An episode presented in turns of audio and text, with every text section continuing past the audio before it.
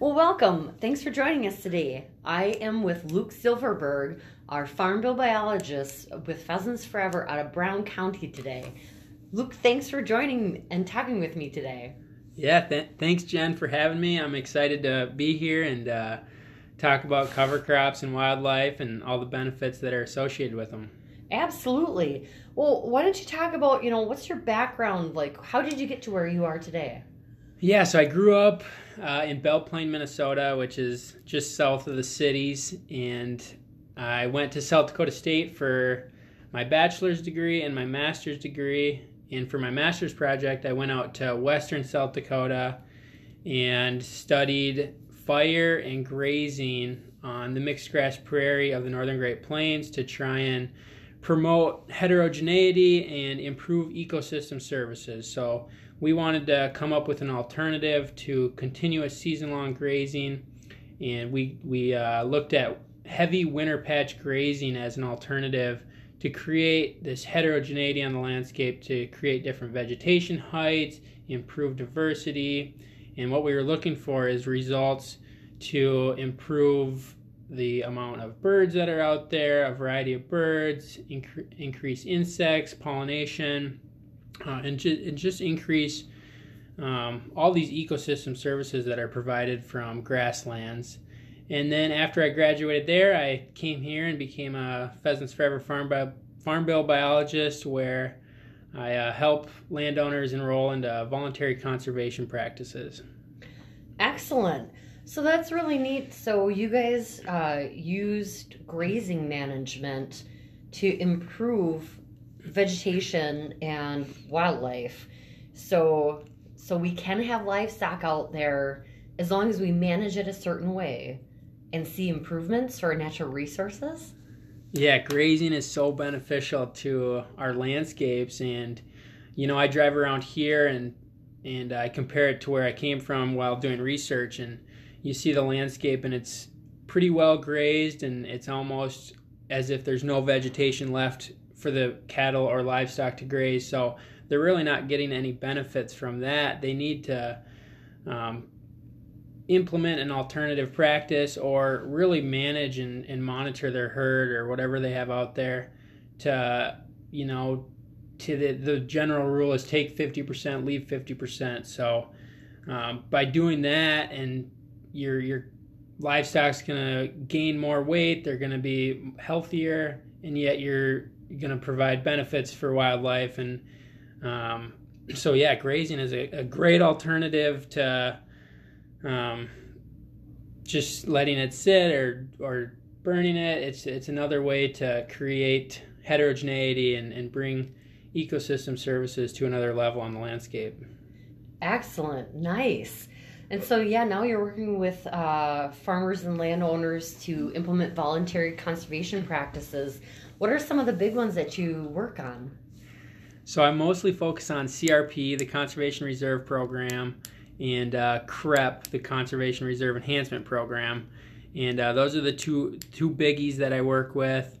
Um, and obviously CRP is a, a big component to wildlife habitat in the state of Minnesota and South Dakota and really all around the United States. And um, it's definitely a down year as crop prices last year were fairly good. So I think we're going to see a fairly low turnout with CRP, but it always fluctuates. So it can it'll come back in a couple years. But that CRP program and, and CREP, you know, it really provides um, habitat for pheasants and, and ducks that are nesting and insects, pollination, monarchs, all these um, these wildlife, these insects get benefits from the CRP, and uh, it's it's super important to have um, people in Brown County. We had a DNR report that said pheasants are up 128 percent or something like that this year. So we saw a ton of pressure from people around the state coming to Brown County to, to hunt pheasants. And, you know, there were so many people and the numbers started to dwindle and they're like, where are the birds? Well, an important place is this CRP habitat for protection in this private land. So that provides a huge opportunity for for safety and just other places for these wildlife, these pheasants, these ducks to go, um, to to be protected and have habitat where they're not being pushed out. Nice, nice. And now, is there? So we have the continuous CRP. Um, where you can continually sign up for that. But now we're getting into we have a general and a grassland sign up. What are those about? So the general CRP is going on right now, and that ends February 12th. And for that one, it has to go through a nationally ranking process where you put in an application and it goes up to the National Farm Service Agency and they decide who gets selected and who doesn't. And the general CRP program really focuses on sandier soils, so the true marginal acres that are sandy hilltops, saline soils, um, versus the continuous sign up, we focus on you know more the water quality, the wetlands, the filter strips. So the general sign up is a little more challenging to get into because you have to put in an application and um, go up to the national office to, to see if you get accepted. Um, and then the CRP grasslands, which I think is coming out in March, uh, takes in pasture land, odd odds and ends areas, just grassy areas that uh, you know maybe there isn't cropping history, and uh, you can you can go into that and have an alternative if you don't want to farm it or you want to keep grazing or your livestock out there, which is a like I just mentioned, a huge benefit to the land if managed properly. So um, both of those programs are are great, and the, like I said, the general closes on February 12th. So coming up, um, so yeah, make sure you get a hold of one of the farm bill biologists in your area or some local uh, NRCS people. Excellent, excellent. So now now, getting into uh, what, what I really like talking about, uh, how, how do you feel about cover crops? So, so you're a wildlife guy, and you know you've done a lot of research with integrating, um, you know, livestock and agronomy with wildlife. You know, what are your thoughts on cover crops?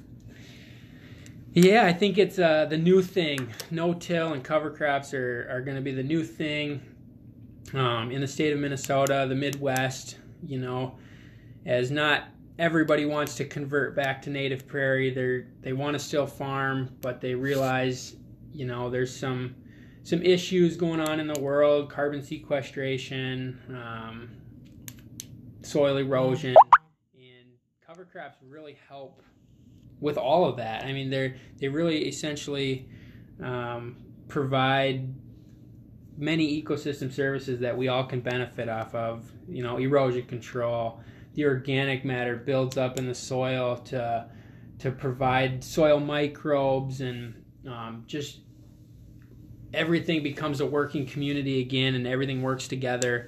And that's what you want to see to really have improved yields improved crops um, and you know i heard somewhere it was a couple months back but it said as humans we uh, you know, we don't just eat one thing. We don't just eat pizza every day.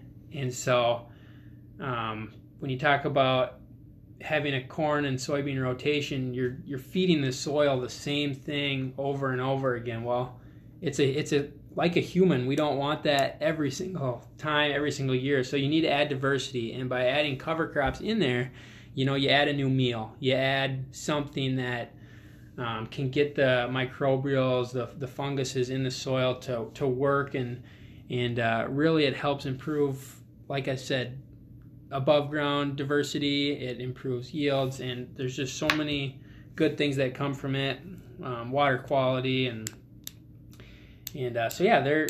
I think they're great, and like I said, I think it's going to be the new, the new normal to for people to start implementing these cover crops and um, you know, a big thing is, you know, I talked to someone the other day. We were out on a farm and they were implementing 10 acres of cover crops. They just wanted to try it. And, you know, they can't look at yields from just the next year. It, it's a process. So they have to be patient with it and really try it for two, three, four, five years, 10 years, and you will see a difference. And, and there's results and documentations of that everywhere. Um, so if you're skeptical, you know, you can try 10 acres, but make sure you follow through with it for more than one year and and really go out and and uh, you know test the soil, do soil tests, and and see the difference that it's making for for your soil community, and um, you're going to see a big difference. So yeah, I think it's huge, and uh, I haven't even gotten into the wildlife aspect of. I'm a farm bill biologist, a pheasants forever farm bill biologist, so we want to talk about the benefits for wildlife and. Um, these cover crops are crucial if they're not terminated and they provide cover throughout that nesting season. Um, I just had a, a buddy of mine graduate from South Dakota State University, and his project was looking at duck nesting success in cover crops. So it was through Ducks Unlimited. They provided funding, um, but they they looked at the success compared to native prairie, compared to cover crops, and they they found that these ducks and, and pheasants are utilizing these cover crops to nest in, and they're and they're being successful. Uh, it may not be as high as native prairie or tallgrass prairie where they typically would nest in, but it's still providing cover and opportunities for wildlife to go in and nest um, to have a successful brood and and keep the populations going for um, bird watchers, hunters, and everybody else that enjoys seeing wildlife. So um, it provides nesting success. Uh, it also, I talked about diversity. So having soil microbes provides diversity above ground and it, it attracts insects. So um, insects are coming in and, and utilizing these cover crops. Well, as a wildlife, as a pheasant, as a duck, these chicks need insects, this protein to to carry on their life cycle. So they're going out and eating these chicks, especially in the first first 10, 20 days of their life. Um, they're they're utilizing this protein from these insects, and these cover crops are attracting these insects. So a huge huge benefit there. And um, another one would be, you know, it, it provides cover. So it it provides cover. They can get a, away from predators and other things that are trying to eat them or destroy their nests so they can go out in these fields and, and nest and you know they might not feel as harmed as being somewhere else where it's fragmented or there's not very much habitat where they'd, they'd be successful um, and let's see what else could i say about it um, hens begin you know nesting in that may time frame so if you're if you're to have a cover crop and you want to you want it to help benefit wildlife, termination is a, a big thing, and you don't want to terminate it too early or crimping. Um, crimping pretty much takes away all the cover or the habitat for for wildlife. So letting that go throughout winter and maybe having it be green before you plant your your row crop your row crops your cash crops so it'll it'll be there or the the litter will be there as cover and nesting cover for these birds. So um, yeah, it's it's it's great for wildlife. There's ample amount of opportunities to to expand studies and, and keep going with this. So I'm excited to see the future of cover crops. Absolutely, and yeah, so it's providing you know all this uh, all these wonderful benefits to wildlife, especially in the spring and the neat thing is while it's providing the shelter, it's also providing weed control. So we're not only just providing benefits to the wildlife, we're still getting agronomic benefits of suppressing weeds and managing our water infiltration. So it's really neat to see how far all these benefits really expand out there. Um, it, yeah, when we learn more every year, it's really neat, isn't it? Yeah, it's it's something special, and like I said, it's going to be the future um, of farming, and, and more people, new generations, are going to keep implementing it, and it's uh, it's going to be a special thing for wildlife, and and I think farmers are going to really see yield yield improvements. But like I said, and you have said, you got to be patient with it. Take a few years and and really um, try it, and you will see a difference. And um, if you don't, come and talk to someone from the Soil Health Coalition or someone from NRCS, and they can give you some pointers of um, where to go from there and, and ways to improve it. Uh, maybe it's a different species. You can plant five, six, seven species out there at once, or you can plant one species. So there's all these different ways to implement cover crops and uh, have it utilized on your property. Absolutely. And uh, a colleague of mine a few years back, we did a study. Um, yes, it was Jackson County, Jackson County, Minnesota, uh, with Jerry Ackerman. And what we did, we had um, we had a few fields, and they were all in strip till, so they all had a reduced till setup. Um, and half the fields utilized cover crops, interseeding um, into the corn. Half the fields did not and we made sure that you know they were set up very similar with different corridors uh, so you know we didn't have an imbalance of wildlife habitat next to the fields to skew any of the results they were they were pretty pretty close and what we found um, comparing the fields the fields that had cover crop out there we had a 30% increase in wildlife usage of those fields and so well, and that wasn't counting, you know, just like your regular songbirds either. There was so many birds out there. Um, but yeah, 30% increase in wildlife usage just by using the cover crops in those strip till fields. Um, and that was neat. But if you're going to do a study like that, um, that's why you want to get an undergrad to view uh, trail cam pictures that are taken every five minutes or so. So, people interested in doing that, talk to others that have done the studies. So you set it up in a way that that you can really capture that information because it, it is really exciting.